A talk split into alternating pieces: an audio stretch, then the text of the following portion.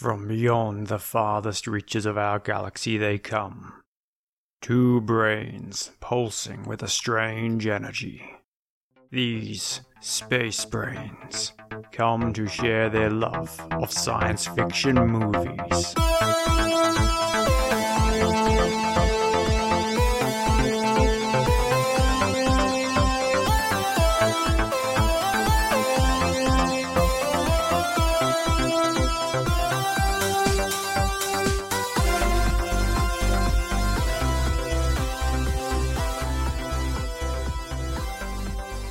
Welcome to Space Brains, the show where we joy watch sci fi movies and talk about what was good and what was great.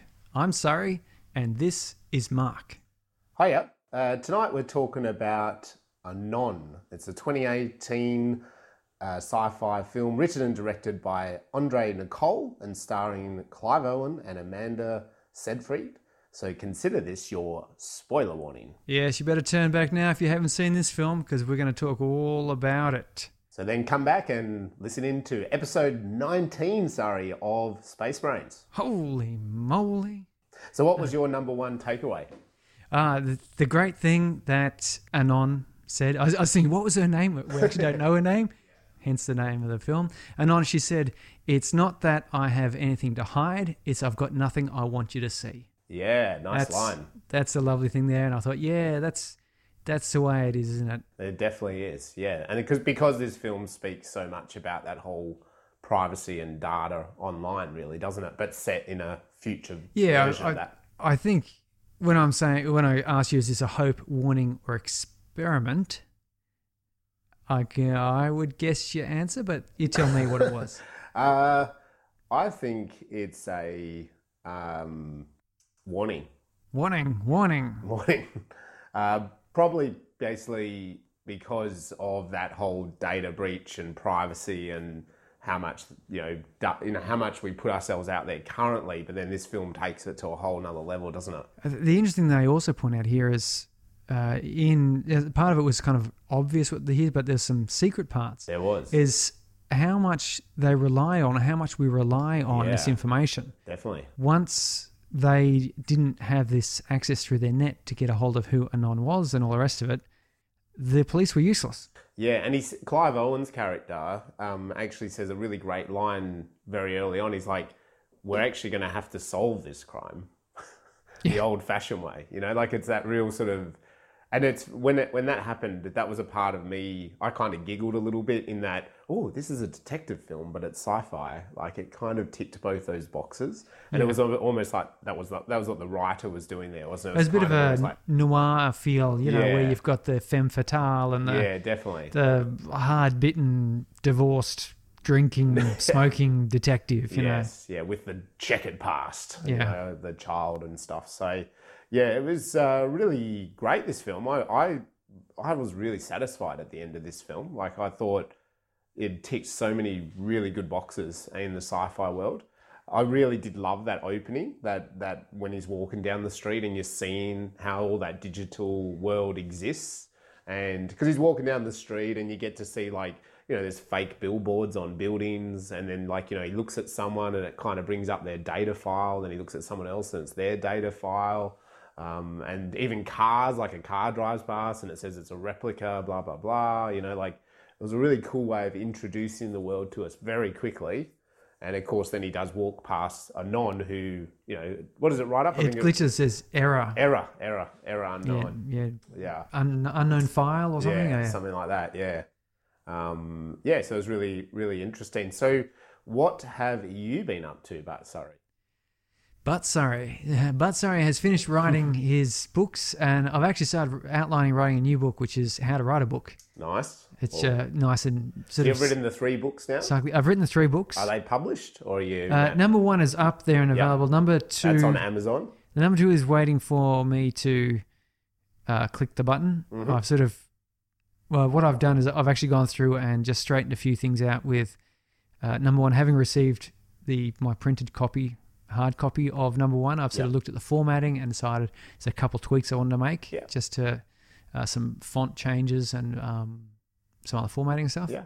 Number three is written. It needs to be um, revised, Yeah. edited, basically a little bit. Uh, and whilst I'm sort of doing that, I'm also uh, I'm also doing a, an edit and proofread of a friend's book, How to Make Friends. Oh, okay.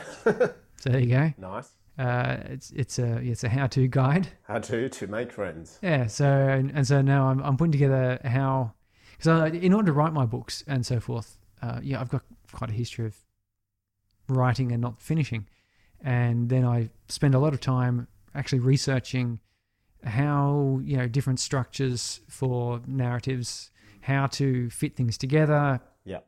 and then uh, you know at what, what how big each part of the book should be, at what point should uh, inciting incident, which is something I learned in my researches, and then on top of that is the physical and practical uh, aspects of self-publishing, which is how do you format a document so that it will be publishable? Yep. Uh, how do you make an ebook uh, so that that will go onto Kindle, for example? Yeah, yeah. Uh, so there's there's all that sort of information there, which I've I've taken note of, and I'm now going to collate and and I've synthesized it a bit with some of my own creativity to produce a I think it's basically eight step guide to Right. writing a novel. Yeah, and if you go through this step by step and actually do the work that I say, you will end up with a novel, Mm. uh, and it will have an appropriate um, plot Yeah. so it'll have the right ups and downs. Uh, it'll finish at the right place. It'll start at the right place. I can't guarantee how well you write it or whether you choose a good story, but it will be a novel that if someone read it, they would go, "Yes, that was That a, is a novel. that is a that is a story and it works." yeah. you know. Yeah, yeah. Uh, as, you know, I can't control how well you do it. No, of but, course not. but the thing is, and and you'll do it relatively quickly, efficiently, because I've written three, four. Yeah, I've had to go at four novels, the inefficient way. Yep. Before these most recent three. Yep. So the first book took me three and a half years to write, Yep. and there was a lot of editors edits chucked on the floor Yep. tens of thousands of words. Uh, and so that took three and a half years. These three books took me just under 12 months. Yeah. Wow. Uh, and I'm hoping to bring out four books in this coming year. Right. Wow. So, and, and it, it's, it's down to being efficient. So, setting up your document before you start writing so you don't waste time formatting at the end when you've got yourself like a three, four, 500 page manuscript and you've got to try and format it. yeah. Yeah. That's a pain. You want to do that up front. That's one revision you d- less you have to do, Yeah, for example. Definitely. Definitely. So yeah, that's that's what I'm getting into now. Uh, I, I might have to look at read buy and read that book of yours, sorry, because I mean I'm I've obviously been writing scripts, but uh, I do have a couple of ideas that I think would work better as a book, mm, and so it's I mean it's probably always been a bit of a back of the mind goal. Oh, it'd be lovely one day to write a book. I don't necessarily see myself as like an author in that way. mm. But uh, yeah, because I did think about that the other day with one of my ideas, and I was like, oh, this could work more as a book. And but then I was thinking, I'm not too sure how you would start that. I've learnt so much over the years about script writing, but not really about writing a novel. It's funny. I'm in the same situation. I'm thinking, yeah, it'd be really cool to do a movie treatment of exit planning. I've written the Yeah. audio drama and the novel. And could I then, you know, that surely is enough material to come up with a script. And, and I was in the same situation going, I'm not sure how you start writing Well- a script. And so that would be a whole nother Yeah, research would- program. I will say Robert McKee's story, which 90% of that book, it's all about screenwriting, Mm. but he actually has a whole section on uh, changing a novel to a script. Oh, that would be because so so it's a part of because I think that would be a skill in itself. yeah, That's and, one and that's thing- what he says. That's what he says. He's, he's like a lot of screenwriters think, oh, it'd be really easy. I've written a script, and then he talks about no, it's actually quite hard. You know, so. Uh, and I think a lot of you know a lot of us out there do see that, don't we? We see books that have been adapted to the screen, and if you've been a big fan of the book, you do kind of you kind of get a bit disappointed a lot of the time with the film. Yeah, well, know, often yeah, it's hard to translate media because there's, uh, as people sort of say in, in the writing communities, they also say, don't write like it's a movie. Yeah. You, can't, No, yeah, if you, often you imagine scenes like you would if you were seeing a movie, Yeah. but you can't then write it like that like that, because it you get the opposite effect where, you know, people watch a movie or the book and they say, oh, the book was so much richer and, yeah, and it felt more intimate. yep, And then yeah, you get the other opposite thing where people read the book and kind of go, feels a bit distant and sort of Yeah. not much. The movie's much better, you know. Yeah, yeah. But I think I'll have to take you up on that. I'll have to buy it when that. You're going to let me know when that book comes Yeah, out. 'cause it's I'll buy that uh, six and- million dollars for a pre-order. Okay. Just put it on the Space Brains tab, okay? Okay. the account, the, the Space Brains credit card. Okay. Scan that through. That will get it on Amazon. Well, there you go. So, what else have you been up to? Well, I'm I'm I've got a short film coming up. To, Oh, yes, I um, saw your casting call for that. Yeah, yeah. So right, I've got uh, I've got a fair crew already set up. So I started with a cinematographer. I'd met an AD at that Screenwest thing, and I kind of reached out to her, and she was she was available, and she's all keen. Sorry, what's an AD? assistant director. Oh, okay. They're pretty much there just to keep the ship running, so that then as you, the director, can kind of just really focus on that creative side. Um, so yeah, I met with a cinematographer through a friend. I'd not worked with him previously, but I thought I'd reach out to him. And they they set up the camera running the shots. camera. So Yeah, you say. I want to I want to zoom in over here and Yeah. pan over there, Yeah. and they know what that means and how to Yeah, do it. yeah? and they might also turn around and sort of say, "Oh, you know, like we should be tighter, or we should be closer, or move the actor back." You know, like you You're might not going to be able to get a good shot by going through there. That's yeah. thing. Okay. Um, or they need to figure out how to do that technically and your vision. You know what I mean? So it- it's got to be a working relationship. He's a bit of a younger guy, but um, yeah, we went and had a coffee and had a good chat and talked about the script, and you know, uh, he's he was keen, he's available, uh, and I've also got a lighting guy that I know, so he's available. And I put out the casting call, and I've had quite a quite a bit of um, reach actually. So I'm just narrowing down the exact cast right now. It's only two, it's just two actors. So uh, a male and a female. So I've just just now, you know, yeah, I've got a bunch to pick from basically, which is fantastic. Yeah, yeah, and a wide variety of actors actually. So that uh, Clive Owen and Hilary Swank. um, not yet. Might be able to pull in Hilary Swank. You know, she did I Am Mother. You know, Next time she's in Australia. yeah, this is a low, low budget film, as in no one is getting paid at this point in time. Um, there's costs involved in the film making, but um, yeah, no one's actually getting paid. So what I've said is because then will, my goal will be for it to go out to appropriate festivals because it's a bit of a psychological thriller. It's not sci-fi. Uh, festivals that that suits, I will try to put in as many as that during 2020 if it wins any cash prizes, well, then I'll divvy that up, you know, according to industry rates. If it wins a camera, well, then I suppose I just have to take that. So yeah, it's exciting. That's that's very cool. So that's coming up in uh, the end of November, yeah, in about a month. So And we, well, and Yeah. when you when you publish it or make it available in some way, I'm sure we'll announce it, and yeah, everyone, both of you can go out and uh, watch it. yeah, that's right. well, that's the thing with the festival circuit. It needs to kind of go on the festival circuit. I'll try hard for 2020, Yeah. and then because none of the festivals accept it once you put it on YouTube or anything. No. you know, so it's no. too late then. So if you Well, just, it's it's it's the chance then of The premiere. judges seeing it and people. yeah. Yeah. No, well, that's that's kind So of so it is exciting, yeah, yeah, yeah, yeah. So and a couple of actors that have reached out, they've, you know, they've they've got agents and all this sort of stuff. So, you know, they're not mucking around, yeah. So it's just whether they suit the bill. Um, yeah, it's exciting, yeah. That'd be tough doing uh, casting auditions. Like, yeah. Well, the hard thing as well is I, yeah, especially being the writer, I think you have a bit of a vision of what the character looks like, or you, Mm. you know, and and might not, you know, you've got to be a bit. When well, this is the thing, we're not Hollywood. You're not paying people. You can't exactly cast maybe the exact person, but you know, you have a, a age bracket, or you have a bit of a look in your head of what they should look like. And of course, some actors reach out to you, and you're like, wow, you don't you don't look like anything like the character I had in my head. But that could be kind of cool if you played that character, you know. Yeah. So you got to be a little bit flexible because we are talking, you know, no one's getting paid. So that's the case. The other thing is that script of mine, One Day's Walk, I've put that on the blacklist. I Am Mother was on the blacklist. So I'm paying for that. There is a competition that Warner Brothers are looking for an unsolicited or un um, uh, script uh, writer. So there's a competition. It's closing right. I think it closed Monday, and uh, the opportunity then will be you will write a script for Warner Brothers. And last year they picked two West Australian script writers. There's Australian wide competition um, through the blacklist, And uh, last year they did actually pick two West Australian scriptwriters, and they you know gave them a project to write. I don't think that film's been made, but um, yeah. So one my one my script One Day's Walk is up there as a sample, you know, of uh, for that competition. But then it's also on the blacklist, so someone else might read it and see what happens. Yeah, That's pretty cool. yeah. So it does cost uh, thirty US a month to have it up there. Cool. So yeah, you don't want it to be up there for too But long. you know, Grant, Grant Sputore of I Am Mother said that it was when he got up on the blacklist when people, you know, he actually started being able to Yeah. talk to people. That's right.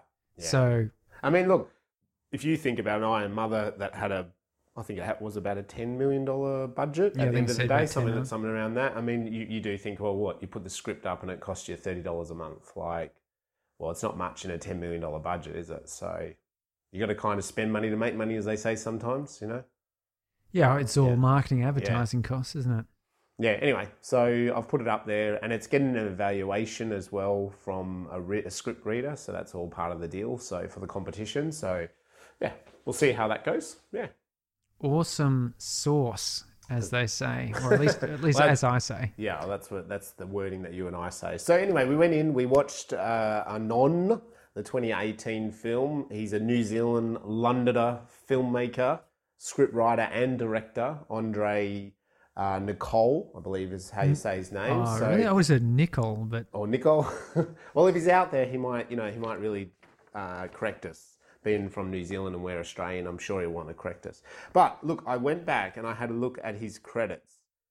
Gattaca, Gattaca. Oh, So, yeah, yeah, I can see okay. that actually. I, um, The Truman Show, yeah. right, which is not sci-fi at all. Well, like, mm, kinda. Well, maybe, maybe it is. It kind of sci-fi-ish, Yeah, okay. Um, can you make the argument that that's sci-fi?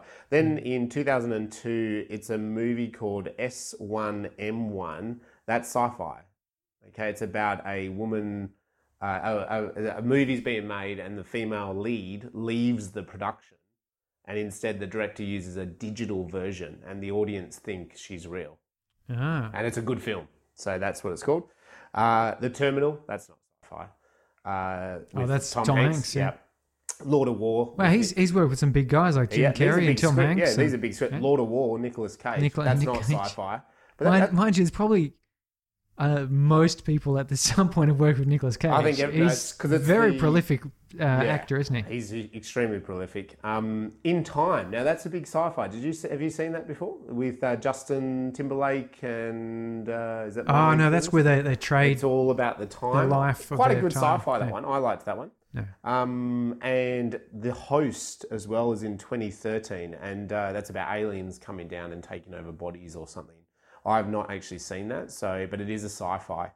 Uh, and then he did the a, a good uh, in 2014, Good Kill. It's a like a war movie, so it's a little bit different. And then Anon in 2018, and then apparently what's announced is Monopoly. Is his next the film? board game. Yeah, I think so, but it'll be a movie, right?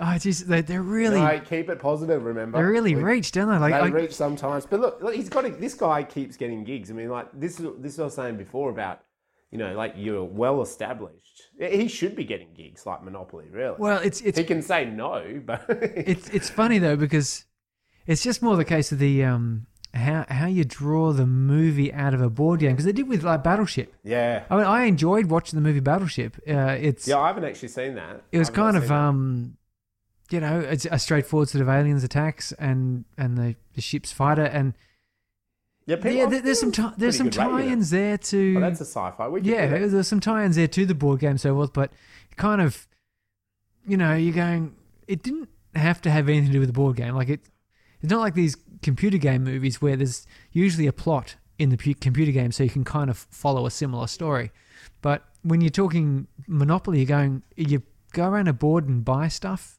But like you, you basically did the reaction of why Hollywood wants to make a movie like this, which is you're kind of like, ah, and that's the whole thing. Is like an audience will go, uh, I want to see what happens. Yeah. like how have they turned that? I know into a go, movie? how, how is Monopoly a know, movie? Like as you just said with Battleship, it's like how does that become a movie? Oh, alien. Oh, okay. I'm I'm kind of intrigued now. Okay, so there's aliens and a navy. Okay, yeah, all right. Okay, I see that. Yeah, I want to go see what happens. You know, maybe Monopoly. Actually, it's like a little. they, they did. There's quite a. Have you seen Monop- uh, Battleship? No. Oh, okay. Well, I won't spoil it for you, but it, they they actually structure the You sunk my story quite. Yeah, well, they they, they, There has to be a line in the they do. They use they, they have. I can't remember what the exact line is, but it's very much like that. Where Yeah. you, yeah, where, where where the admiral, I think, Yeah. hears, you know, the the, the aliens blow up one of the A boat, ships, yeah. and the admiral sort of goes, "Ah, you alien bastards! You sank my battleship." Well, yeah, it's something along those lines. I Yeah, can't remember yeah. exactly. Oh, well, why but not? it's it's quite a a cleverly structured storyline to enable this battleship to be the hero. Like it I- all makes sense. Like when Yeah. when you go through it, it's it's only when you look at it. The, the the events happen and so forth, and then you look at it and kind of go, "Clever little buggers! You just you had to work that in there somehow, didn't you? And you managed it. Yeah. So it's actually quite well, uh, you know, written from that point of view. You you could argue that it is kind of a, a schlocky action film, but yeah. Um, nothing wrong with that. Well, really. look, Andre. I mean, as I just listed, they are, there is some really good films there. So maybe he's the man to take Monopoly and just make it into something. And he's probably going to make it sci-fi. yeah, why not? You know, like well, you might like his hit ratio. Like there's it's like four or five out of ten of his films are sci-fi. So he really might. So Anon, it's a world without anonymity or crime, and a detective Yeah. Has to search for a uh, murder case where there is no kind of digital evidence. Like you said before, Hmm. they've got to kind of like go back, backwards in time and be detectives like the old days. Yeah, they actually have to sort of piece things together. Yeah. It's quite good. Yes, it is very good. Now, this film was a Netflix original to begin with. That's what it was. Uh, Netflix were obviously funded it, paid for it, but it did also get a cinema. So it kind of transferred both worlds because apparently some production company, which I didn't write down, um, yeah, took it over and said, oh, you know, we want to put it in the cinemas as well as Netflix. So they did run it for that for a little while. Clive Owen, he's no stranger to sci-fi, is he? No. Clive What's? Owen. The have I stumped?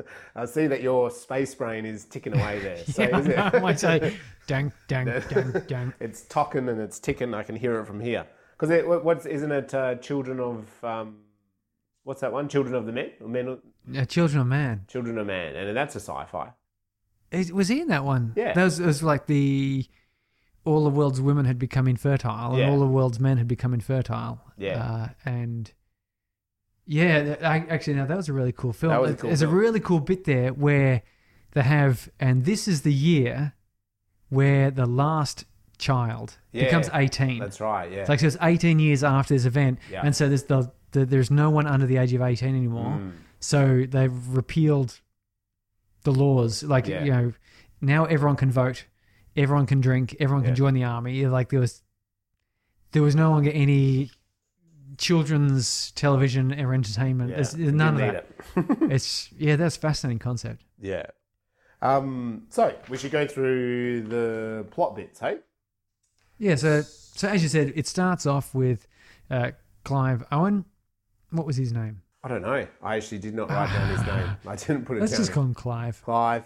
Clive does Clive well, you know. Like Yeah, he's so he's- a, as you said before, he's a surly, grumpy, divorced. Um, you know, he's, he's Smoking. tr- Everyone smoked in smoking. Every- this. I know, and that was good. That was a good little bit of you know, like kind of prop, you know, like that Yeah. added to the world of this. And that, that's the whole noir thing where they're It always going to be smoking. They got to be smoking. They got to be, and they drank. You know, they're not drinking beers. They're drinking. They were like, constantly drinking whiskey. hard, hard. It's like it might as well have been yeah, Mad Men, 1950s. pretty much. So so yeah, so he's walking down the street and uh, we see what he sees. is that where? It, Yeah, pretty much. It does. Yeah. Yeah, okay. I, I thought there was a uh, a case he had to turn up to. No, well, he's walking down the street.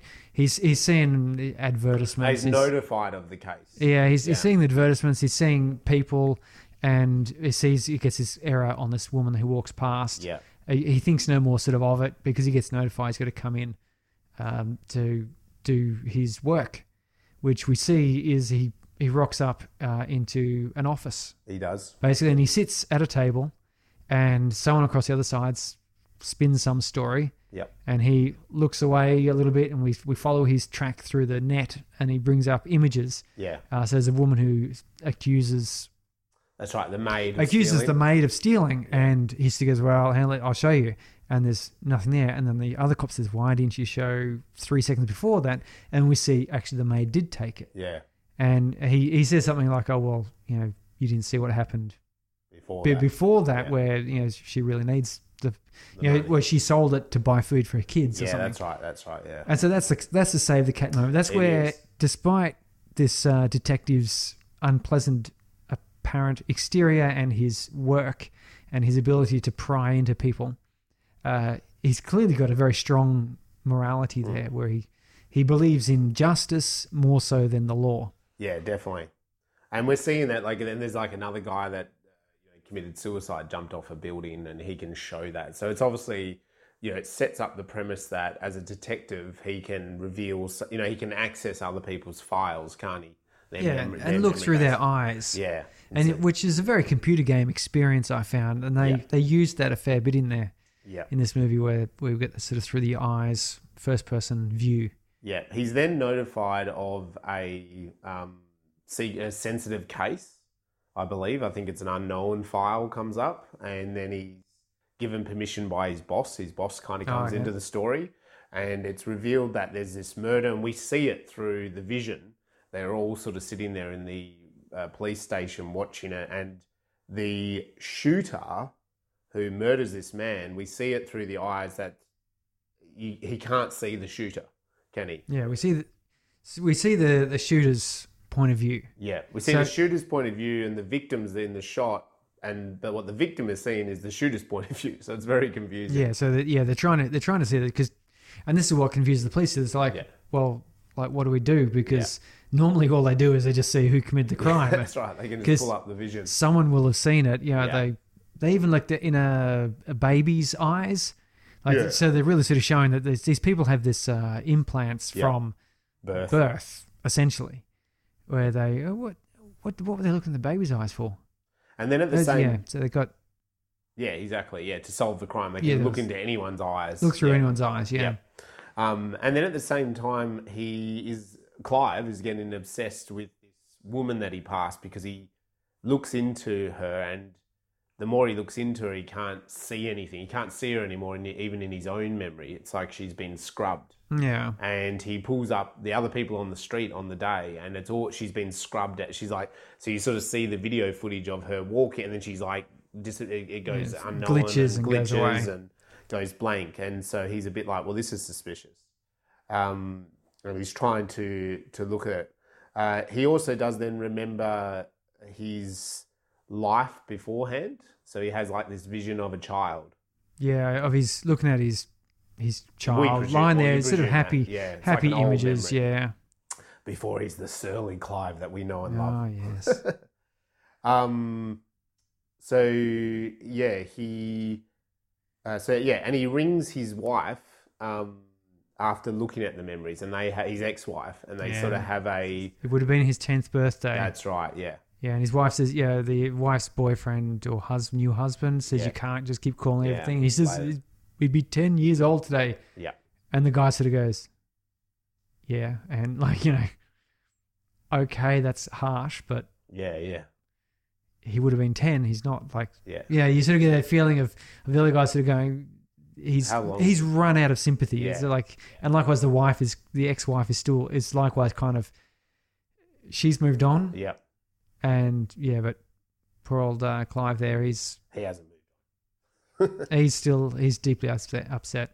Yeah, and I think because I think actually just before that he was having sex with a woman, and she kind of stopped it all because he's kind of He's going through his He's looking, looking, through things. his And, and she's accusing, "Oh, what were you looking at? Show me." And he goes, "I can't." You know, yeah, because he was, he was looking for the uh, the anonymous one. anonymous woman. Yeah, Yeah. yeah, So she storms out. So after that, like phone, that Skype call with the ex-wife, Yeah, um, we are then showing two lesbians going for it. You know, uh, on the bed, they're making out, they're getting naked, all that sort of thing. And then they're kind of blanketed the same way as the first victim. yeah, they, they suddenly They start looking around. looking around, and we're like seeing this weird point of view shooter come into the room. like a double point of view. yeah, double point Side of view. by That's side, right. yeah. It is side by side. That's right. You're right. Yeah, because there's obviously two of them, um, and it's very disorientating. You can see for the victims because they're sort of trying to feel around the room and they can't because there's shooters coming out. And, and the shooter can just then walk right up to them and blow their brains out. Yeah. Boom, boom. Boom, boom. And that's what it does. Um, the uh, Clive gets a call that comes up on his system to go and investigate this murder as well because it's the same sensitivity or whatever. Um, so he flies down there, um, and when he gets there, there's a cop at the house Yeah. where the lesbian's killed. And he's sort of tell, talking him through what you know what he knows, and there's a maid downstairs And, and gave him his, his sight of the um, statements and yeah, things. Yeah. yeah, and he realizes something like uh, that. There's someone else in the house. The shooter must still be in the house, Yeah. and so he's like, "Oh, turn off your data system or something." And we're going to look for her. And with with that, they kind of like you know turn to move out of the room, and he's shot, and the cop is shot dead. Poor Um, guy. And Clive. He was just back. two days away from retirement. He, wa- I don't think he was actually. He was a young guy. Didn't say was the that, other but, way. but you can bet it was the case. It was. I think so. Um, so yeah. So and she gets away, um, uh, and so poor Clive's left to kind of uh, so- soak it up. So then they they discuss back at that. I loved in this film that detective's table. Yeah, the, the police like- station. Yeah, Jesus. Yeah, that that detective's table. It was a cro- It was a it was a cross. Mm. You know. And the thing is, in the very first scene, it's him and his boss. And then in this moment where they they they there's suddenly a couple of other people. yeah. You know, other detectives, or these other people, also vision people that looked at the memories. And there's like now there's like four of them. So this, the first time it's like there's two of them, and then now in this scene there's like four of them, because obviously the case is escalating. Yeah, they, brought in uh, their, their specialist, uh, a computer specialist yeah, and yeah. consultant. Yeah. They did, and um, so they they discussed what how they could kind of do it. And they they Clive comes up with this plan of going undercover. You know, being a Yeah. stockbroker or financial advisor or something. And they to make it believable, they're going to kind of come up with like a month long, you know, life story that he's got to kind of get yeah. involved. Sort of a, a really boring, repetitive life, yeah, yeah, such that when they loop it yeah. back to cover up old memories, that it's not suspicious, not too Yeah. suspicious, because for a whole month he's basically does the exact same thing. So when you look back two months and he's still doing the exact same thing, Yeah. it's like, well, you know, hey, you expect that. And I think actually the one little plot point here is um, because they first kind of thought, oh, can we can we lure out the anon uh, because she met them in person and um, go back over their memories, kind of thing. But they when they start looking back into those victims' memories, it's all just scrubbed. Yeah. There's no sort of meeting of meeting anon or anything, is it? You Yeah, know? no. Um. So yes, so he goes out. He's like a stockbroker. He has a boring life. He's in a fancy apartment. The computer specialist is in the apartment next door to him. Um, and he has to come up with something that then he wants a raise. So he hires this escort for the night. And the idea is that, you know, so he has this um, memory of hooking up with the escort and then he has to delete it for his girlfriend. Yeah. Yeah. Because his premise. fiance, he's going to get married. Yeah. And, yeah. So he reaches out to Anonymous on the yeah. uh, web or and, something somehow. and wants to meet them and, and meets with a few people, but, you know, some of them immediately um, turns them away because he's looking for a woman. yeah, uh, until finally, yep, he's contacted by Anon and they meet up and they have sort of, uh, again, a very noirish sort of conversation, this weird sort of tension where they're both clearly troubled people and they're a bit private and, but uh, wanting a bit of connection. You sort of got that, that tension in their conversation, I think. yeah. And he tries to trap her, but she, and and she goes, you know, she drinks with him, and she kind of is a bit flirtatious, but then suddenly she's got the power over him, doesn't she? She kind of distracts him for a moment. She scrubs the memory, Yeah. and I think she's sort of saying to him, "Do you really have a girlfriend or fiance?" Yeah. she kind of questions that because she's like, "You've got a pretty boring nightlife. Yeah. Every night looks like you just come home and drink whiskey. Where's this girlfriend? Where's the memory?" And that's what I was thinking. I was like, "Well, where is this girlfriend? Where is this fiance?" I think they could have faked that for Clive, couldn't they? Um, so he, she gets away because she pulls the gun on him, and she vanishes. A- again, this is this is very femme fatale in the noir. Is is like Yeah. for almost like a you know, the way a cat will suddenly turn on you and claw you. Like Claw you to death. yeah, she's talking relatively nice with him, and then suddenly she's got this gun pointed at him. And she backs out of the room. And at this at this stage, as far as we know, she's going around killing people yeah, yeah. that she's done work for. Mm. But she backs off at this point because they also suspected that she had had sex with these people. Yeah, they, yeah. So I think Clive was looking forward to that. Yeah, he was I think instead of- he was kind of a bit open to that. So he had his gun. He had, had his gun packed away. He wasn't quite, you know, on his best, so Yeah. to speak. But yeah, she she goes away, and so he's got to come up with another reason. Well, then we go back to that police station. Now the FBI get involved, and that grumpy guy gets involved, and there's like, Ah, and, yes. and then that's they. I I didn't quite actually get it, but they somehow had access to her, or they traced her somehow. Yeah, so the computer specialist dude was When it was basically monitoring when she turned Yeah. up because everyone has a constantly on connection to Yeah, the internet, to the internet, basically yeah. like a, a cell a connection. Wi-Fi, yeah, And so the idea is that when you, if he could get close enough to her head, yeah, which you know she walked past the apartment and hung around, he could connect. then he it. could find out what route she's taking, Yeah. trace through, and so long as she maintains that connection, that they could connect back to her, so they could connect back to her and look through her eyes. Yeah, and so they're looking through, and it's her apartment. But Yeah. There's not really anything identifiable. They can't. And she doesn't look she out the is. She windows. doesn't look out the windows. And then she stops in front of the mirror. she does to give Clive a bit of a wink. I think, doesn't she? Yes, Really? and unfortunately for me, I was looking at her um, feet. So you missed the wink. I I missed the clues to her location, Yeah. which Clive didn't, as we find out later No. on. No. Well, I think he had to think about it, didn't he? Uh, The, the idea of Clive in that moment is he's kind of looking at her, like in the Yeah, wink. well, that's the thing is all the all the detectives they were all men, Yeah. and and you can see them all trying to be professional while they're Yeah. Oh, because that's right. Because she derobes. Yeah, she's getting ready for the right. Sorry, bath, I was so trying to. Yeah, so she's in front of the mirror and she kind of like deliberately derobes. yeah, so stands there and and looks stands at there. herself, Yeah. and yeah, we get a shot of these these male detectives in there, sort of all smirking a little bit, which I, I thought was kind of a bit dirty. Yeah. But they're all trying to be professional. But Yeah. uh, and and I, I I remember thinking, well, that's that's sort of a bit odd that she would she's purposely done this. Oh, it was deliberately. I think that moment, like she knew something was going on. yeah, you which know, so- which I think is what clued off Clive there to Yeah. what was going on yeah, to to revisit that particular memory. yeah. But and the head honcho guy, FBI or police or whatever it is, I can't quite remember what his title was. Who sort of has it go? He then is like, this this has to ramp up because this is Mm. bigger. Because she what she's doing is she's showing that there's a hole in the whole system. yeah, So that, like he was suddenly, you know, the the stakes were raised here, so to speak. yeah, the, the whole like, system well, will fail if the people whole- can be anonymous. Yeah, if people can be anonymous, then this government system doesn't work anymore. yeah, any, anyone can commit any crime Yeah. So the idea is go back undercover. Um, because she disconnects. yeah, she disconnects from the system. Yeah, Yeah. disconnects from that proxy and Yeah. joins another. Yeah. Um, if I'm not entirely, but essentially the equivalent of swapping cell towers, Yeah. basically, and, and so they lost the, the connection. They couldn't trace her anymore.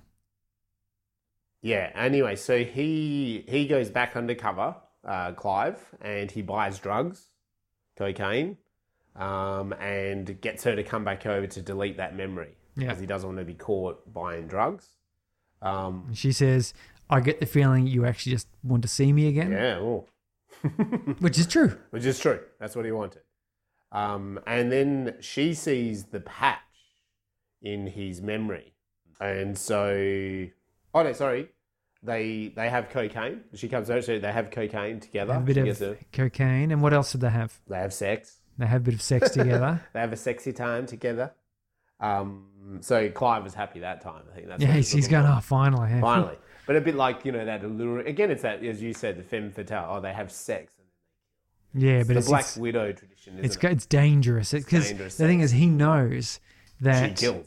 that people who have had sex with her get killed. Get killed. So And yeah, so a- again, there's like um, he's sort of very sort of dangerous there, and, and sure enough, he hears the the gunshot, yep. and he chases out after her, and uh, the computer specialist guy The cop, yeah. Can't remember his name. room, is dead, he is dead. shot in the head, and the elevator door closes, shunk, Yeah. and, he just misses catching her. Yeah, and so from here, the kind of screwdriver tightens on Clive's world, doesn't it? It's um that you know his boss says stuffed up, you had sex with her, you weren't on the job, your mind wasn't on the job, go home. And now this dude's No. dead.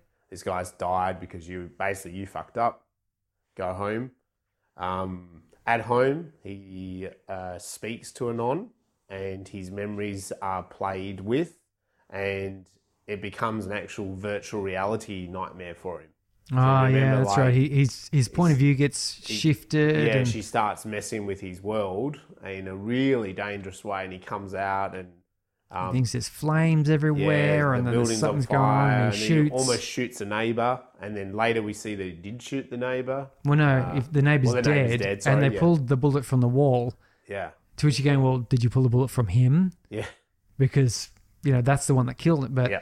obviously they didn't get that recover that bullet. They just sort of because he did shoot. Yes. Uh, yeah, so And then he's um, he can't see the memories of his child. oh, anymore. that's so sad. It is sad, and isn't it? this is particularly because if, if we haven't really spoke much about the camera work in this and the sort of No. scenes and setting, yeah. and uh, I think it's quite noticeably stark. Like his room, and in fact, all the places they go, there's no photos on the walls. Mm, Like hanging up in my house, I've got pictures of my kids yeah, and uh, some artwork, yeah, and I call it artwork. It's that cheap stuff you get from cheap places, but nonetheless, it looks nice. And I just don't want people thinking I've got Van Gogh or something. yeah, but but yeah, I've got I've got um, plants and and photos and stuff, and his house and the, all the places to go, all the walls are utterly bare, because as you can imagine, they can project whatever photos. You know, he Yeah. just looks in his mind's eye. And sees pictures of his kids, videos, all the he's kept all the good memories, as he yeah. said. And that there was, I think, did Anon actually say it to him, which is a good, good definition in this film. It's like, well, they can delete these files, Yeah, but you can't actually delete the memories. But then it's kind of implied that people have maybe become a bit lazy. Yeah. And they're like him and they're playing these little videos and they're drinking heavily and whatever and then therefore they kind of lost their yeah. Those memory those little videos become the the memory. their memory That's yeah. what they think is the memory. So they're actually just remembering the videos the now. video yeah Which- and, and so she could delete those things but he would have the memories but because he's so reliant on the technology he's kind of lost the ability to hold the memory Because that's the thing is that these cops don't have any real forensic work. no Because we saw at the start the opening scene there, or, or the um, establishing image yeah, there was he's just sitting there at a table, and person after person comes through, and they just they basically pull up evaluate. the video They just pull yeah. a video and have a look at, yeah, okay, nah, he committed suicide. Nah, she didn't steal it. Nah, you're not telling the truth. Nah, you know, like yeah uh, one after the other. They they don't have to do any particular like, and that's that's what their um, work is really. yeah Um, every now and then they seem to actually have to do a little bit of footwork, yeah but nothing, nothing where they've actually got to try and track someone down. So after those memories are deleted, he's accused of murdering the neighbour, um, and he's put under house arrest. Yeah, He's suspended. The good old "give us your gun and your badge." yeah, I know. You know, like I'm pretty Like- sure that if you just if a cop just sort of pulled his gun and dropped it on the desk and walked out, they'd be like, "No, no, you got to sign this out properly. yeah, yeah. You you don't just Not drop in the here." movie Surrey. They just go boom. And they just Yeah, in the, in the movie they just dump it there. I, I've I've got a police officer friend who does the firearms training and so forth at the academy. I'm sure you're exactly right. I'm going to ask him. things. I have a strange feeling that you've actually got to go to the armory and have Yeah. it signed back Yeah. in I think so. and But, accounted for. That's boring in a film. Come on, we don't want. Yeah, buy Um. But look, he is he he look. Clive here is extremely clever. So there's a guy out on the street watching him. They you know they can look at his memories. There's, They're- they're just there's the guy back eyes, at the FBI. You know you see the, the the FBI of that table room. He's watching his memories. You know Yeah. they can see anything you bloody do. You know they've got access to you. There's someone outside his apartment. But Clive. Clive is very clever here. What does he- what does he do? no, he. I was going. What the hell is he going to do? He, but he goes to bed fully dressed, lies down, But that's slowly. I get the feeling that's what he does anyway Yeah, I, I, that's what because he, he drinks did. enough whiskey and then he lies down Surely he'd just be passed out with a whiskey bottle. But anyway, he he implies, you know, he does the blinking of the eyes, fall into sleep slowly, you know, like a Sesame Street character or something.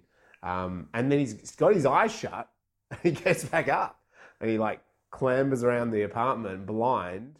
And of course, we see that the FBI guy's like, oh, he's asleep, you know, but he still keeps watching it. And um, and he manages to get himself out of the apartment all the way downstairs.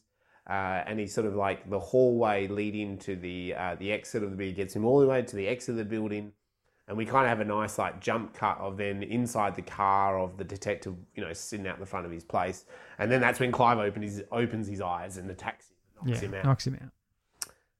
Bloody clever that scene, I reckon. Yeah. that was really cool.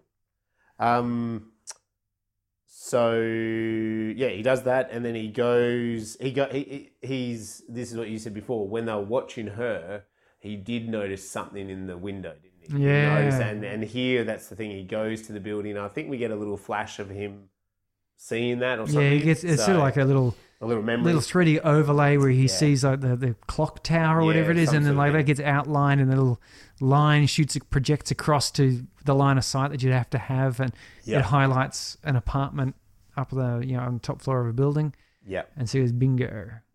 Yeah, so then he, he's in her building and he's in her apartment. And but yeah, what, is, what does she do in that bit? Oh, she, she she talks to him. She talks to him, yeah, on the other side She of the says. "There's there's no point in you trying to sneak up on me. I can see through your eyes." Yeah, And so he he ducks and hides because he's expecting to be shot. Mm. But she's I think she's getting ready for a bath or something. She's in a robe. yeah, And uh, yeah, so he's, he's got the gun out. We have this sort of conversation going uh, where there's sort of a bit back and forth, you know, why'd you do it? What's going on? and Um, she shows him that it wasn't her that killed the technician. That's what she. That's does. right. Yeah. So she shows her point her of view memory, yeah, that she heard the gun. heard the gunshot and went, Yeah. oh, Yeah, crap, ran I'm in and- trouble. Yeah, and flee. and she ran. yeah, And she didn't go down the elevator. She went through the the fire escape. yeah, but then she escapes out of her apartment, and he kind of comes down. All the cops have rolled up. because Yeah. you know they realised that he had knocked out the other one and got there, and this is where he is totally suspended. He's no longer a cop.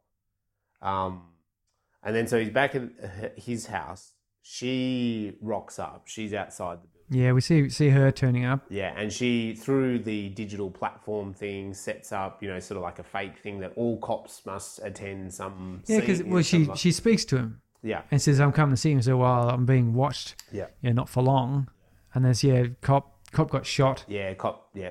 Police officer down. All hands on deck type of deal. So the cop that was outside his building disappears, goes off, um, and she sort of comes up to his uh, apartment, and then the actual bad guy rocks, Uh, we get, and it's a surprise. but we don't we don't know it's the actual bad guy at that point because No. we get through the bad guy's eyes. Yes. And Clive Owen is is suddenly, distorted. suddenly yeah disoriented. He, he's sort of feeling around and he's grabbed his gun and he's trying to work out where he's where this. This guy is and Yeah. takes a shot and misses and because we know he obviously knows his apartment very Yeah. well Yep, because he he walked through with his eyes shut before right. without having too much trouble. and he's Clive Owen in this film, so Oh, you know he's a detective. he's- he's a tough detective. He knows. He he was the only detective who actually wasn't looking at uh, boobies when she was looking in the mirror. That's right. Which, uh, as I said, I have to admit, I did not notice the clue. Uh, so I, I really should have been a bit more uh, observant there and have my detective cap on. Yeah, so he he kind of is disorientated. He has his shot, but he get and then he gets shot. Clive Mm, gets yeah, shot. And he guy. kind of like hits on the ground. Um, the bad guy grabs Anon and kind of pulls her up against the wall and sort of saying, you know, you and I. Yeah, yeah it's like just as mad talk, Yeah, crazy bit of a- talk. It was crazy. and and she's kind of going, yeah, yeah, She's you're a bit crazy, but but I'm going to just try and say the things that make Yeah. you not shoot me, yeah, because I th- she can sort of see. Uh, Clive's, Clive's- away. sort of reaching out for the gun because we're still Clive's still seeing through the shooter's the shooter's eye, so Yeah. he's sort of reaching for his gun and and as you'd expect, he he ends up grabbing the gun, rolls over and shoots the bad Shoots guy. the bad guy. Yeah, Uh, now, am I correct in saying that bad guy was actually one of the investigators who was on the case? Yeah, and it, Yes. but then but then when we're back at the police station after that, we they they, they we we recognised him. He was he was one of Yeah. those FBI agents, one of the specialists that was brought in. And then in that scene, they kind of say, "Well, who authorized? Yeah, who And hired him? like, I thought you recommended You him. told us that big head honcho. You told us to hire him." And it was like, No, he must have infiltrated and Yeah, a I, I said nothing of the sort. said I, assumed nothing. that you you hired him. you yeah. hired him. Yeah. So, So this guy had come off the street. He was actually not FBI. Hey, George wasn't- Costanza didn't he he? did. He did. Yeah, it's funny, isn't it? I mean, he was the George Costanza. Uh, so he'd obviously had that as his intention. He wanted to get close to Anon and kind of bring down from the inside. Um, and then this film, very much like a, well, it's like a noir film, but also like it made me feel a bit like one of those spy endings that suddenly at the end they kind of meet at this point, Clive and Anon, and they have like a real poignant conversation. Yeah, they have that little bitch. You know, why do you want to be anonymous all the time? And that's where she, you know, she says that things. You know, he says, "Why do you want to be anonymous? What have, what have you got to hide?" And she said, "It's not that I've got anything to hide. It's just I've got nothing I want you to see." Yeah. yeah, Which- really good line. I wrote that down. Which is a because you. I mean, nowadays you- get this same question as well. If you've got nothing to hide, you say, yeah, Yeah. but I've got nothing I want you to see. Like, Yeah. it's not that I, I'm trying to hide anything. It's just, it's none of your business. I've got nothing I want to show you, you know. So it's a, and it's a good point because if, if in this world in a non like you know that's me. You look at a bike and it tells you what the bike is. I look at you and tells you everything about your job and your age and all these sort of things. Like, well, yeah, like what you don't have to share everything, but that's the idea of the premise. Of This is like everything is shared. It's it's kind of that inversion of power, and, and that's that's a comment really on society. And I I think that's one of my pet peeves is that there's there is an inversion of power. So if you were to remove all uh, you know other means of no- knowledge, when someone meets you, you're both at the same disadvantage. Yeah. You don't know each other, and you both have the same advantage that you can choose what you present. So you could imagine trying to go for a job in this world where, Mm. and not saying that you, you you lie at job interviews, but you certainly your professional persona is often quite different from your house persona. Yeah, yeah, that's right. The sort of the, the way people you you hear it when people answer phones. I remember my wife used to work at the call center, and she would she would answer the phone, and she developed this manner. She'd answer the phone, didn't matter who was calling, Yeah, but her voice changed and the way she spoke changed. She suddenly enunciated very clearly and had a Yeah. very even level tone, and you know, like yeah, yeah. you know, and I'd, I'd sort of watch her talking to someone on the phone, and it's like, "Yeah, that's not how you talk at all. That's like Yeah, anyone, the other person on the other end of the phone is is going to have a very particular view of you. yeah. But that's that's your prerogative. That's Yeah. that's your right. You get to choose that Mhm. how you present yourself. Definitely. Uh, of course, in this in this world, you end up with a situation where you don't get to make that choice. No, because that's that, and that's that whole point, isn't it? Like she was gonna, if if she continued, or you know, if this crimes continued, the whole system would kind of basically be flawed, then, wouldn't it? You know? Yeah, it, and I think it's a terrible way of achieving it. Yeah, That goal. But like But I, I do. It's I- not an unworthy goal. No, no, oh, of course it's terrible. But I mean, I do think the premise of this is not that far. This is one of those sci-fi films that it's not that far removed from our Well, current world in here, a way. here in Australia, there's that law the government passed, which I just can't believe how boneheaded this is, where the government can require a company to build a back door into their systems Mhm. because for some crazy reason the government is afraid of encryption, Yeah. not realizing that encryption works for everyone or it works for no one. Mm. Like that's just the way it is.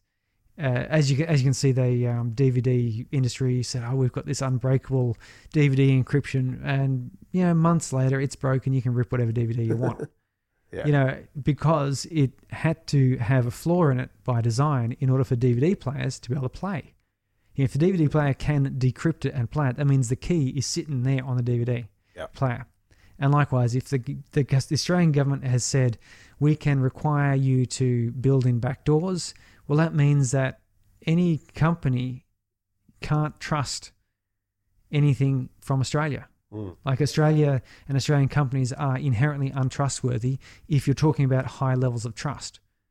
And uh, the United States have similar, they don't have a, a backdoor law, but they've got this other law where the government um, can require all information about everything. Mm. Um, and then you're not allowed to tell anyone that you've had this information taken if the government takes it. So you end up Yeah. with so a lot of companies in the states that um, operate on trust and security actually have what's called a canary in the coal mine. Mm. So you're not allowed to tell people that you've had their information requested or taken by the government. Yeah. But you're allowed to tell people that they haven't Yep. had the information taken. So they'll have a web page which just says, We have not had any information requested by the government. And then if that page goes down, well, the absence of information becomes information in But I, itself. I wonder if Surrey, you know, because of those metadata laws that came in here four or five years ago yeah, it did- could- like I wonder if again, that's just I know, but I, but I wonder if that then is the same as that law really in the US, and in fact, because that's a law here, they don't need like a company like because that's the thing that that just is that collection of data, and it's it is collect. Every, it, that's the thing. The metadata law makes it that everything is collected, hmm. and the um, telecommunication companies have to store that. And then it's if you know federal agencies want to access it, they can, and you don't get told if they've accessed that. There's yeah. no- see, the See, that, what you're saying there is in the US, maybe that they have to say, well, something's been accessed, but we don't have to tell you what it is. Whereas here, it's like, well, we don't even have to tell you that it was accessed. No, no. I mean, that's that's the thing, and it's kind of a bit silly again. And I think it relies on the fact, and then there's a problem. It's Basically, the criminals you're going to catch are the dumb criminals. You you still have the same difficulty trying to catch the smart, organized criminals. Like that, that's uh, almost a, a constant Yeah. Um, level and constant problem. And these new laws that they brought in, metadata laws, and this other int- introduced backdoors laws, And then the journalism laws that That- that doesn't catch the smart criminals. No. Like it still doesn't. No. Because, for example, um, my email is transmitted encrypted end to end from my computer using software that I installed myself from an open source system which doesn't have any backdoors in it uh, to a server or an email server that I own in the United States, which is also uh, encrypted at rest with my own private keys. Yeah. So there is no metadata for them to look at. And I'm, I'm not a criminal or anything, but they wouldn't know.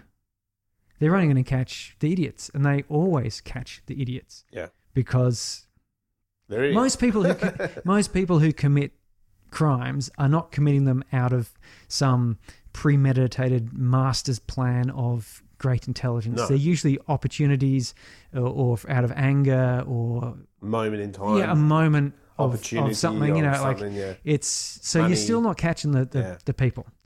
Uh, you've all you've done is reduced the security of everyone You have. because as soon as you put a backdoor in the government can use, everyone will use it That's right. and and that's that was shown uh, with things like yeah the, these Russian state hackers and the Chinese hackers and things like if the Australian government put required someone to put a, a security hole uh, in their software we're being like the government is being watched by other governments Yeah.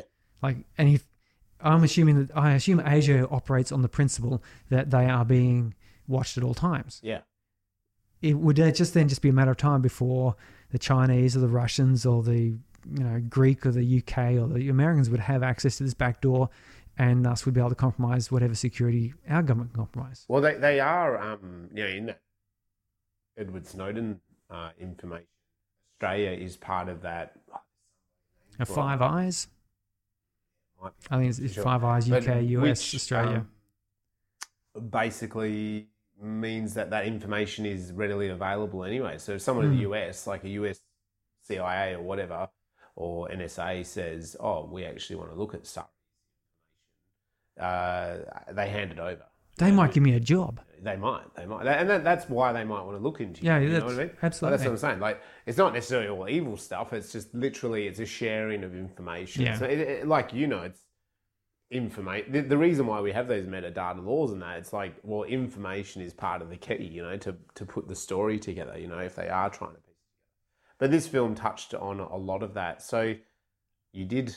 Uh, do you think you can do your ladder, or do you, have you lost your piece of paper? I was, I've got this scrappy bit of your paper. that- technological. See, they can't trace this, can they, through the interwebs? well, this is part of the Um, part of a non where they're talking about uh, Like, the what reason. if you put it on paper? well, they, the reason they knew that they had met up in person was because the cash was the only way they could have been anonymously transacting That's right. Yeah. money.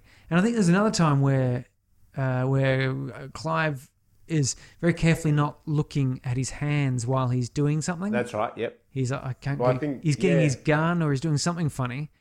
Oh, I can't remember. But he's he's purposely looking away. I think that's before he tries to go. You know, he fake sleeps. He does. Yeah. He does. He holsters his gun and stuff. yeah. So, Yeah. but So yes, for uh, me, the latter, um, I'm actually bringing this one in as my number seven. So we are are up to episode 19, um, which goes in after the Beyond and above After Earth. So yeah, I'm, I, I really enjoyed this. Like it was a real stylized sci- science fiction film. yeah, Um, and there was a yeah, I was really satisfied at the end of this. I'd I'd put it similar similar location. Similar it's number, yeah. it's um it's not the usual sort of storyline that I really deeply appreciate. I'm not big into uh, this sort of detective Yeah. stories. No, but But I really. I really liked though the twist they had on it Yeah. about the fact that there was this super modern technology because it's a problem a lot of people have. They ask themselves, given you know all the technology we have available to us today, even not even in the future, yeah, yeah. there's so many storylines and plot points that would be foiled by the fact that you can just look up Google Maps or you can phone someone Yeah. wherever you are. Yeah. You know, how do you isolate people? How do you make it difficult to actually do these things? And so they actually made that the whole point of this movie was Yeah, they that did. it was so easy to just catch anyone doing whatever. It's Yeah. like there would be little notifications going saying, "Oh, illegal act has been done, has been notified." Almost like that. Um, what was that uh, Minority Report Yeah. sort of thing? You know, like The predictor tells them that. yeah, this this is just shortly after the crime has happened. It's detected, and Yeah. you know, uh, I also like the person gets warned you're about to do something illegal. you know, you go oh, okay, that's like- that's a nice touch because you go oh okay cool Yeah.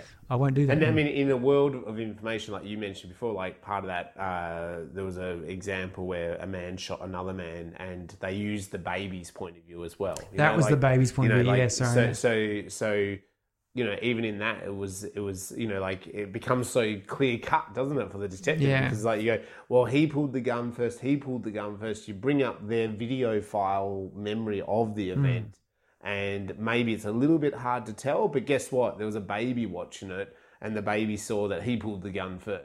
yeah, you you, know, want to it's kind of scrub like- that from the baby's memory. Is, yeah, is that something think- that the no. kid wants to remember? Yeah, no, well, One of my first memories, in fact, is of someone being shot. yeah, but it, but then it's not like a drawn out court case or anything, is it? It's just you're done. yeah, you're stuffed, you know, because we can't argue with this, you know. Um, so, and I, I think you know, there's the, the like I said before, something that this film, I suppose, why I was satisfied is it's not, uh, you know, there's sci-fi, but this is not that far removed from us. This technology, I don't think. I think we could see us moving in this pathway. Well, it's it's almost just a an a, an exaggerated analogy of yeah, our of current social media and our yeah, current position. information that we put out there and all that sort of stuff, and and like this stuff you've said about the government and that. Um, so, what about uh, a favourite scene? Just one, maybe off the top of your head. For me, um, where they, um, I I really liked that apartment um, and not just because of the boobies. Oh, that apartment said. yeah. okay. But I just I loved that idea of them.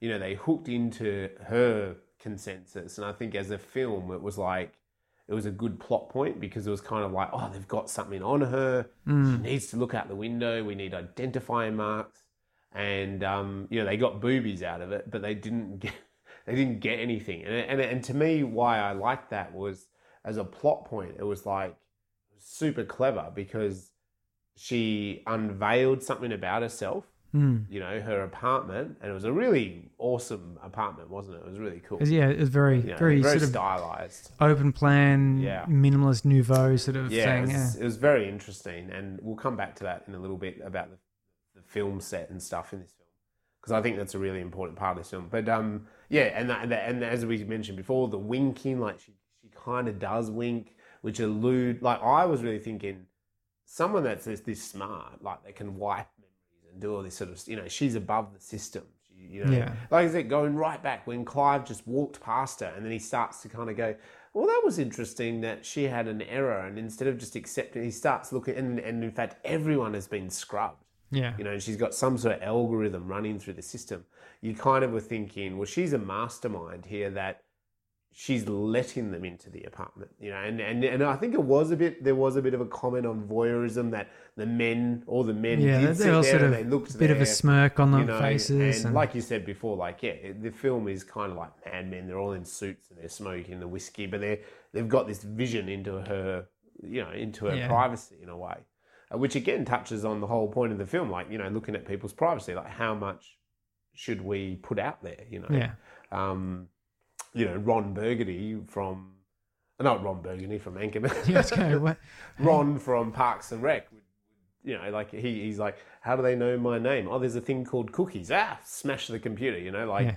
you know the the this world that we are kind of already half in. That we put everything out there. Everything's data. So much data is collected about us um, constantly that this is just the extreme of that. So that scene to me really spoke to me in a lot of ways. I, I quite liked the scene where uh, it's, it's basically two scenes, but which mirror each other. Uh, early in the in the piece, and then later in the piece. So the the early one is where he's having sex with this woman who uh, he sort of must be having some kind of a relationship. Yeah, some with. sort of. Clearly not a very close relationship.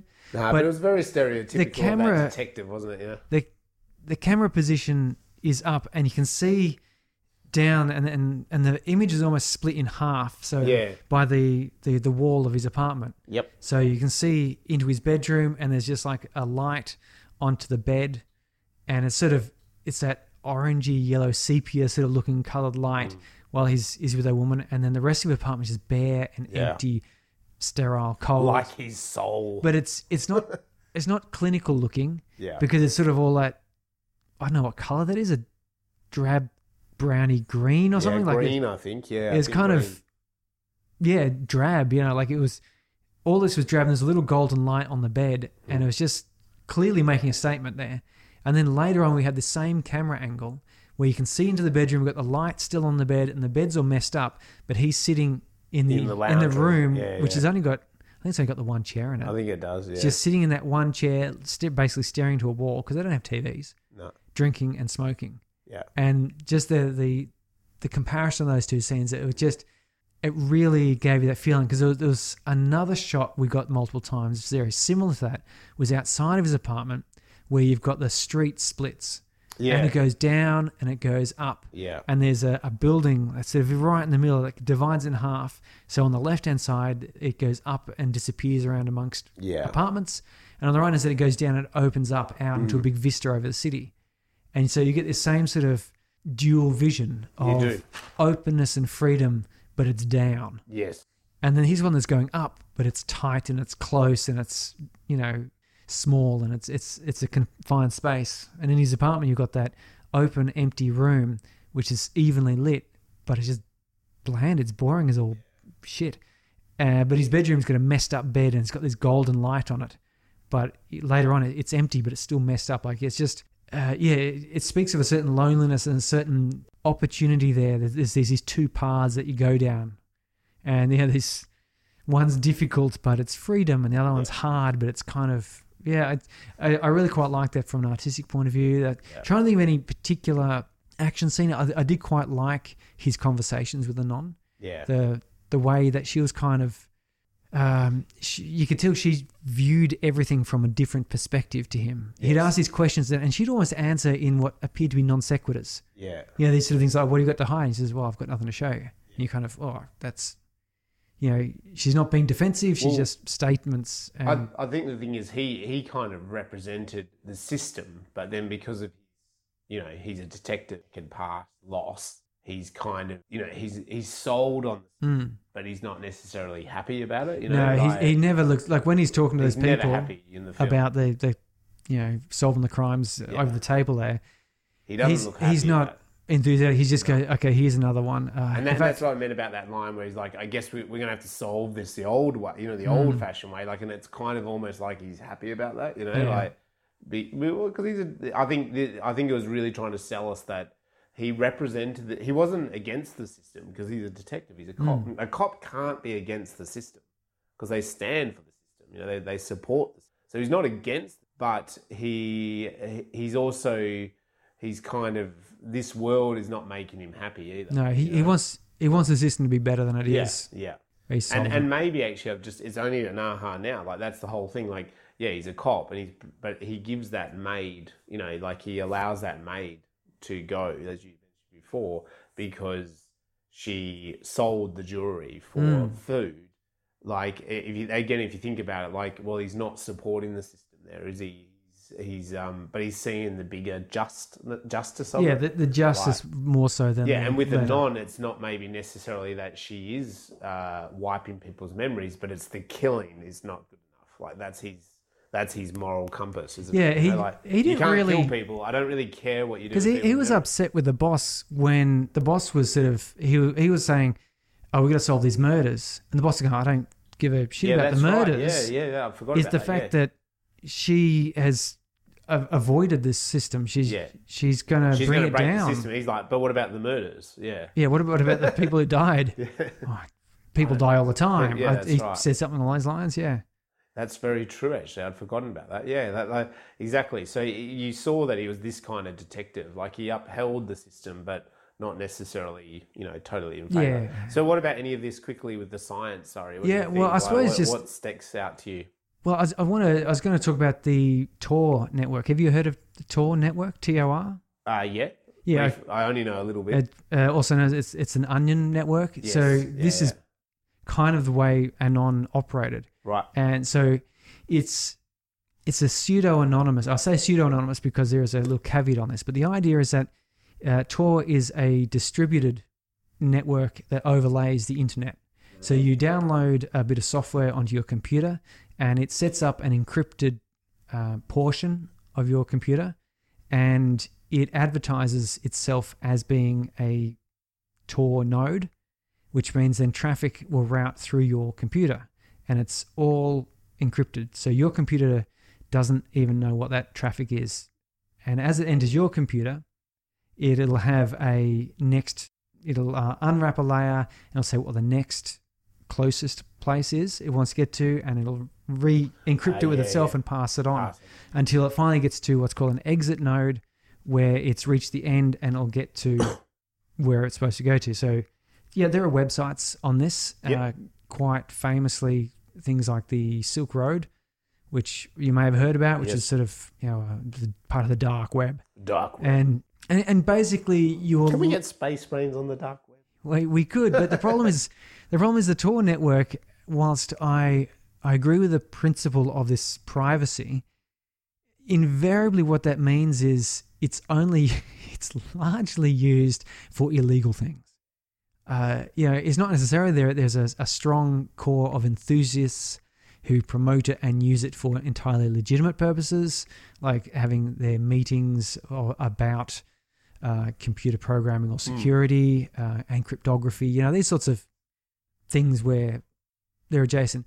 But it also it's where uh, you're going. If you've got illegal documents, images, video, information pirated, bits and pieces, plans stolen from you know patents, whatever, you're going to hide them in the Tor network, and that's that's the problem. At- at- there was one time many years ago when I heard about it. Oh, this is interesting, and I downloaded the software and I got on there and I, I went to one of the indexes, which is sort of like a because you obviously can't Google anything on the Tor network because it's all anonymous.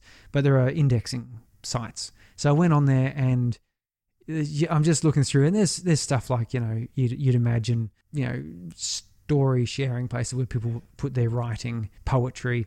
There's photography sites. There's, but then there's also just obviously evil stuff. Either Yeah. people who are trying to be funny or clever, or people who are who are genuinely Bad. yeah perverting society and culture in some way which and and i i sort of i, I took it off because it was just like I, whilst i i appreciate the the desire for for anonymity and being able to do stuff Security. But the you know the majority as far as i can tell most of the stuff on there was stuff i didn't want to get involved with Yeah, yeah. so off it went. So they're not. I say this pseudo anonymous because, much like in Anon, she turns up to the guy's place, and the security specialist is like scans her connection, and so long as she has that connection, they can, you know, get a hold of her. And it's, it's the same thing with Tor. So you set up a um, an end node, an exit node, and you listen on that because when it comes out of the exit node, it eventually has to be decrypted so that someone can get this message Yeah. and it can get to its final destination. Yeah. Uh, you don't necess- necessarily know where it's come from, but you know where it's gotten to. Or you can be on the entry point and you can know where it's come from, but you don't necessarily know where it's going to. So if you listen on one of those long enough, eventually stuff will come through. And so you listen to several of these Yep. and it'll take you time. But when someone connects on and they start using that, um, you can then start eavesdropping on that person Right. until they you know get a new random number generated and they connect somewhere else and it's much the same as this uh, Yeah. so uh, anyone out there who's thinking of conducting illegal activities using the tor network because it's going to make you super hard to find you're kind of wrong it, it will make you inconvenient to find but if you're doing something that people want to find you'll be found Yeah. the only way of doing it is through analog uh, and then even then it's it's only being difficult because again it, it's just like if i were to write an encrypted one time pad code and hand it to you and you had the other pad while that message was in transit and anyone intercepted it it, they, it would be useless to them.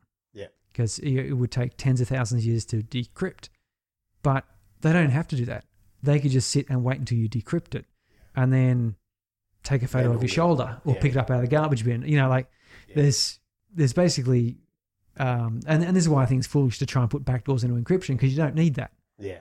You know, the the yeah. The information you're only gonna, you're only be catching stupid people anyway. Yeah. Anyone who's actually like a like a state operator, Yeah. you will not catch their information. You just won't because they will. hidden it better. You will have, have you will have to basically do old fashioned spy work in order to get that information. You'd have to have someone physically there looking and watching and reading, you know, because, and yeah, so if I was going to transmit secret messages, I would do it in a very analog, in person way using uh, a shared one time pad Yeah. style encryption.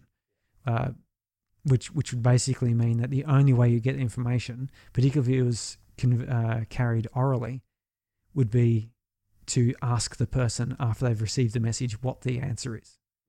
Uh, in fact, in World War II, there's the there's a movie about it, the Code Talkers, where they use the Navajo Indians talking in a particular dialect, which hadn't been translated to written stuff, and it certainly wasn't known by the Germans.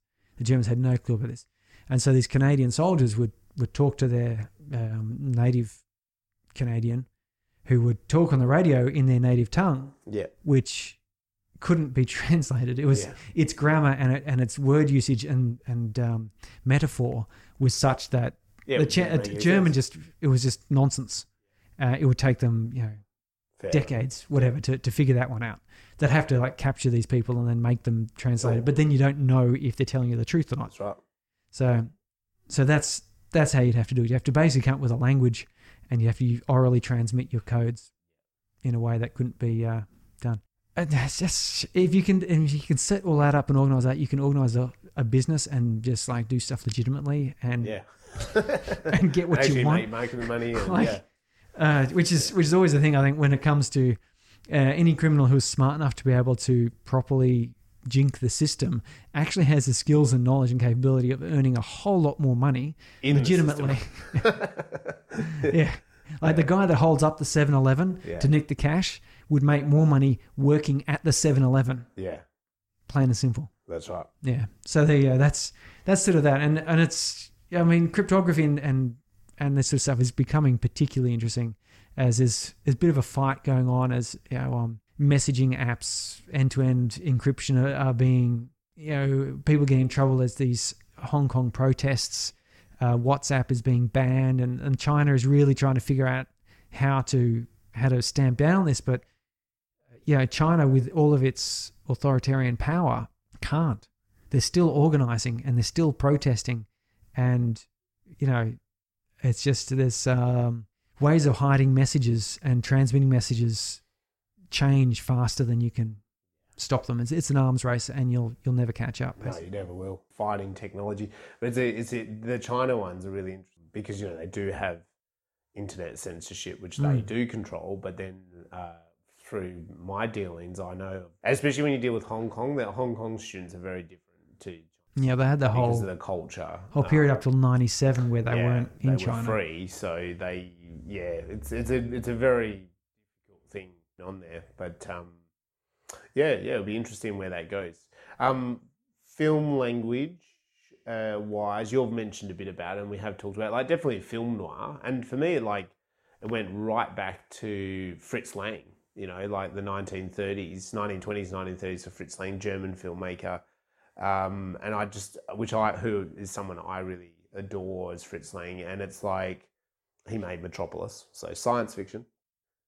That was his science fiction film, but a lot of his films were um, film noir films of like melodrama. You know, uh, he made that great one about a pedophile that like you know took children away, and um, this film to me, Anon, like it used a lot of that, and then it also like when you go back to those like 1950s kind of It- cop movies. it had a lot of camera work from the 50s. Those Yeah. still shots. Yep. Like a, a lot of movies now have really fast cuts, Yep. maybe two, three second shots, uh, dynamic moving cameras. Yeah. And this one, I, no I really noticed that there's these yeah. stationary still shot, Yeah. the car in the middle, you know, the Mm. streets going up and down, and it holds that for Yeah. not too long, but you just, you definitely go, yep, there's a point there was a lot of like, um, you know, it, it def- I agree. Like you said as well before about like the shot having his bedroom and his lounge room, you know, and Mm. something that that's very film. You know, like we're sort of we see a lot more what's going on. You know, in a lot of films you don't see that. You're just in the lounge room, you're in the bedroom. Yeah.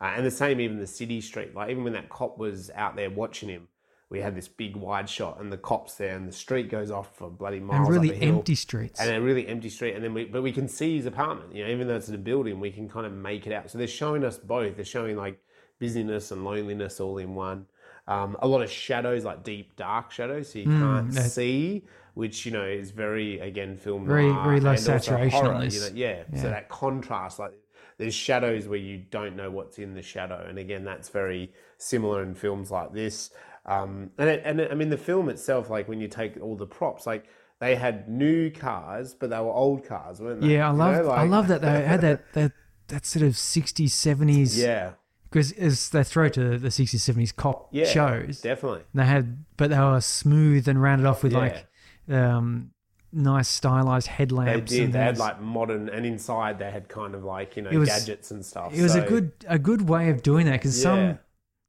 some movies particularly say through the 80s and 90s tried to envisage future cars and things and they just they, They looked 'em so appalling. and you're just like that's just not right whereas this was a good way of doing it because it's a throwback Yeah. but you just sort of smoothed the lines and you could understand that could well be in fact there have been some recent cars out of america the, Yeah. the new mustang and, yeah and the 300c which definitely have that retro you know, modern look Yeah, and I mean, and on top of that, like you mentioned, Mad Men. I mean, like so you got those kind of '60s cars. They all wore kind of like the the '60s suits, didn't they? they Mm, were very slim in suits. They were the you know smaller ties. Um, and then when you couple that with they're all smoking like the old days, they're all drinking like the old days. Like it, there was a lot about the film that kind of like yeah drew from those older generations, even though then it was supposed to be in some sort of future. Um, and that was and it was done really well. It was very clever in that way. Uh, so there's a lot of reference to those old cop movies. So I think anyone that kind of likes that referencing, you're definitely going to get that in this film. Like I was, I was sitting there going, oh, oh, uh, uh. uh, and really liking that kind of connection to other movies, which is cool. Um, yeah, and the digital, the idea of the digital effects, you know, like seeing the web was kind of integrated really cleverly. I think like we were still there, and they just brought up yeah the shots. nice simple sort of black and white wireframe yeah, usage there, there was you could- no flashy interfaces it was just all yeah. succinct concise And I think about, I'm pretty sure it's Minority Report, isn't it? It's like where it is Minority Report where Tom Cruise kind of grabs every, you know, like he's bringing stuff in from the yeah video. it's and got it's like, all the you know, touch the screen thing yeah. yeah, the touch screen thing. Whereas this, it's just so simple, isn't it? It's just like a wire web.